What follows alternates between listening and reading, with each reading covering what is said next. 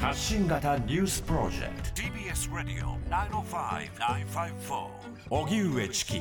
セッション能登半島地震発生から明日で1ヶ月。能登半島地震をめぐり今日までに石川県では238人の死亡が確認されています。このうち警察が遺体の調査を行った222人の死因について倒壊した建物の下敷きになったことなどによる圧死が最も多く92人に上ることが警察庁への取材で分かりました。次いで窒息や呼吸不全と続き救助を待つ間に寒さで体力を奪われたことなどが原因で亡くなった低体温症や凍死などとなっています。一方輪島市では現在548戸の仮設住宅の工事が始まっておりそのうち18戸が今日完成しました。輪島市によりますと仮設住宅の入居申請は昨日までに4140件あるとされています。仮設住宅は原則2年間住むことができ輪島市が年代や家族構成を考慮しながら入居者の選定を進めています。では、能登半島地震の発生から明日で1ヶ月が経過します。ここで石川県輪島市で取材をされている MBS 報道記者の金崎和歌子さんにつなぎます。はい金崎さん、こんばんは。あ、こんばんは。よろしくお願いします。よろしくお願いします。お願いいたします金崎さんは今どちらにいらっしゃるんでしょうか？あ、はい、えっと、私は輪島で取材をし続けております。はい。あの、今日はどういった取材なさったんですか？あ、はい、えー、仮設住宅ですね。あの被災者の方を対象にした仮設住宅が今日、えー石川県内では初めて輪島に、えー完成したということで、えーその取材に行っておりましたう。ん。まずはその仮設住宅、どういった建物になっているんでしょうか？はい、えーまあ今日出来上がったのは18個です。はいで、あのまあプレハブというほどではないんですけど、まあこうあのまあコンテナのような、えー家になっているんですけれども、うんえー中はちょっと撮影はできていないんですが、まあそ外から撮影させていただいたという感じです。はい。その設置されている場所というのはどうなんでしょうか？あ、そうですね。あの非常に海から近い場所なんです。はい。あのまあ、100メートルないぐらいだと思うんですけれども、まあ、そうした場所に、えー仮設住宅が今回建ったと、まあ、あの輪島市内で他にもできる予定ではあるんですが、うん。今日できた18個は非常に海から近い場所だったということでした。なるほど。あの、これ、住民の方々の反応などはどうでしょうか？はい、えー、と輪島市民の、あの実際に今、避難所におられている方に話を聞いたところ、まあ、いろんな声がありまして、はい。えーまあ、やっと避難所から出て仮設住宅に入りたいという、まあ、声もあれば、うんやっ。ぱり海が近いので、あのそういう意味では津波の不安があると、あのちょっと怖いなという声もあり、いろいろでした。うん、なるほど。この設置場所についての説明というのはあったんでしょうか？えっとまあ、市輪島市がですね昨日記者会見を開いていて、その説明はあり、やはり津波のリスクについては、あの理解はあの認識はしているという話はありました。うんただ、えー費用というか、まあ、あの負担が少ない形で、たくさんのこう、まあ、住居を建てられる場所を、えー用意するにあたって、はい。もともと輪島市が持っている土地でそういう場所を探していくとなると、まあ、こうした、えー多少津波のリスクがあるところでもあ建てていかないといけないということだというふうに話していました。うん、市の保有する、まあ、そうしたすぐ建てられる場所というのが限られているということですか？はい、かつ、あのー今の段階で、えー仮設住宅を希望されている方が4000件近くいるとうん。いうことなので、あのやはりその数が必要というところで、まあ、こういう状況になっているのかなというふうに思います。なるほど。さて、あの、今日の完成ということですけども、入居開始時期というのはいつですか？あえー2月の3日から、えー開始というふうに聞いております。なるほど。そうする中で、今、あの、入居者をこう選定していく、選んでいくということになるわけですか？まさにおっしゃる通りです。はい。あの、しかし、輪島市4000件以上の入居申請があって、で、今、500個以上は建てようとしてるんだけれども、そのうち18個というペースですよね。これからの設置などについてはどうでしょうか？あのーまだそこは、まあ、分かって分かっていない状況で、ええそのまあ、需要と供給がまだまだ今一致していないので、あ今後どういうふうにあ進めていくのかというところは、えー注目が必要です。うん。またあのこれ仮設住宅だけではなくて、まあ、今町がそもそもさまざまな、はい。あの救出作業の段階から、まあ、生活をどうサポートするのか、まあ、そうした段階にあって、人々の様子や町の様子いかがでしょうか？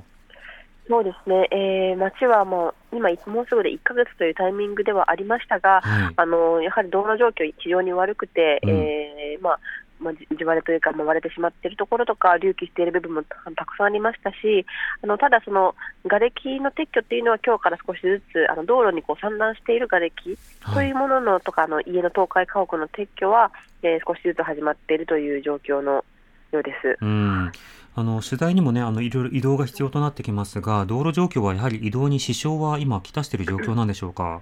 そうですね、あのまあ、こううん亀裂が入っているところはもちろんゆっくり進まないといけないとかですね、あのもう通常とは全然違ってあー感じになっておりますし、まあ、それだけ時間も、えー要するかなというふうにな思っているのと、あとは通れなくなっている道路も結構ありますので、はい。まあ、そういう意味ではすごくか交通の便というか、あの道路事情は悪いなというふうに感じました。うん。また気温や天気などは今日どうでしたか？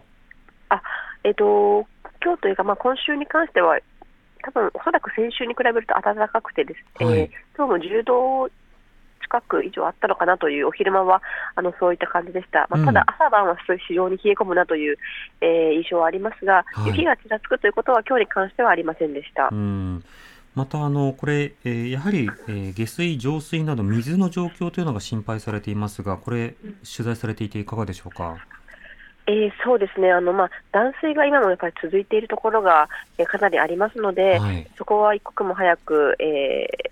ーまあ、水の供給が待たれるところかなというふうに思います。うんこれツイッターであの疑問が来てるんですけれどもジュリーママアット東北暴走ラブさんからありがとうございますあり。がとうございあのます。仮設住宅なんですが上下水道はどうなってるんでしょうとさすがに復旧した地区なんでしょうかとありますがこのあたりどうなんでしょうか？すみません、ちょっと私がその分野をですね今日は取材をしていなくて、ちょっと正確な答えを今、この場でお伝えすることはできないんですけども、はい。申し訳ないのですが、あなるほど。そうですね、ただ今、輪は。島全域であのそもそものあの水の問題というのが出ているので、その先もじゃあということでいうと、まだ不安はありそうですね。あはい、そうですね。うん。なおあのこういったその水、それからその下水の話というものなど含めて、生活状況を避難される方のお話や反応というのはどうでしょうか？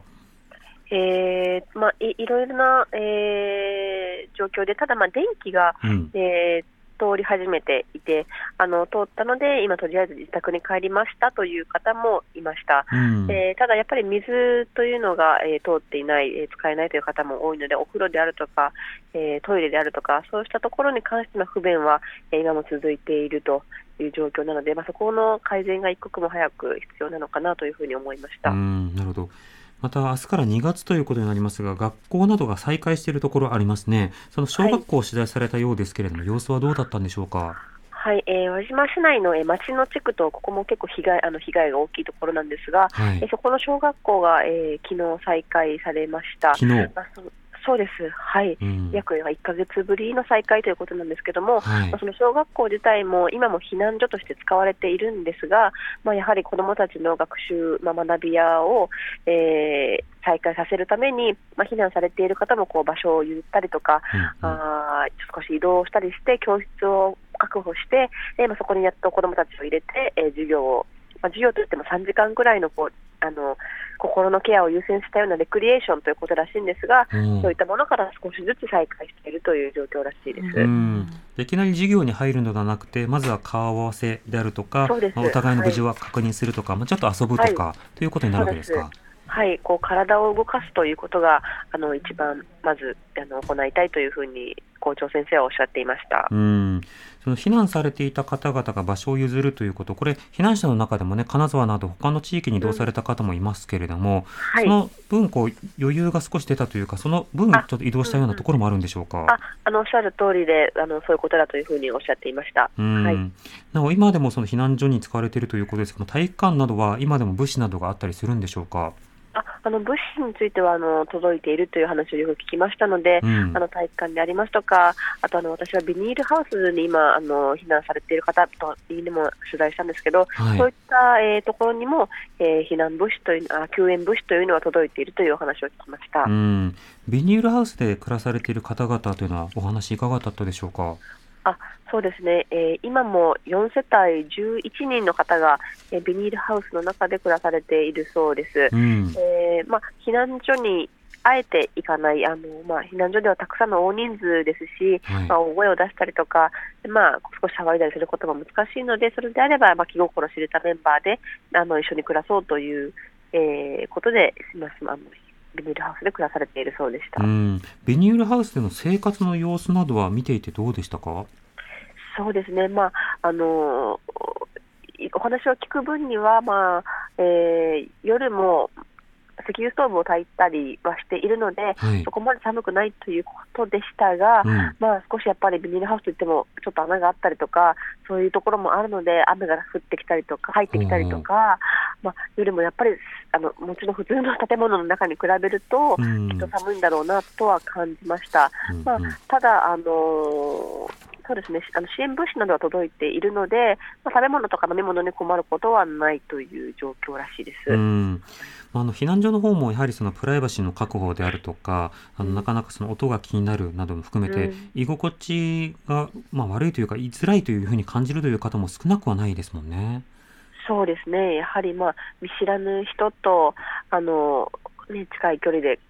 暮らすといううんところのストレスは大きいと思うので、まあ、それであれば知ってる人と 一緒にいたいというのも、ああなるほどなというふうに感じました。うん一方で避難されている方が学校などにまだいるということですと、まあ、例えば体育館に物資があるとその体育であるとか、まあ、いろんな授業がまあ制限されるという面はまだしばらくありそうでしょうか？あそうですね、あの昨日再開したあのという小学校で聞くと、やはりやはり体育館はまだあの使われているので、うん。そこ体育館を使った授業というか、あものはあのままだまだまだできませんというふうにおっしゃっていました。うん、そうすると、まあ、これ東日本大震災の時もそうでしたが避難されている方がいずれ移動して体育館が使えるようになった場合にその移動された方々が二次避難という格好になるのかそれともまあ仮設住宅などに入れるのか、これからはい。みなし仮設などになっていくのかこの辺りはまだちょっと見通しが立たないという理解でよろしいでしょうか？はい、そうです。うんはい、まだ分かっていません。なるほどそうした道筋というのがこれからどうしていくのかということになるわけですね。はい、そうです。はい金崎さんありがとうございました。はい、すいません、ありがとうごあざいましたし。た。MBS 報道記者の金崎和国さんにお話を伺いました。では、デイリーニュースセッションニュース続けます。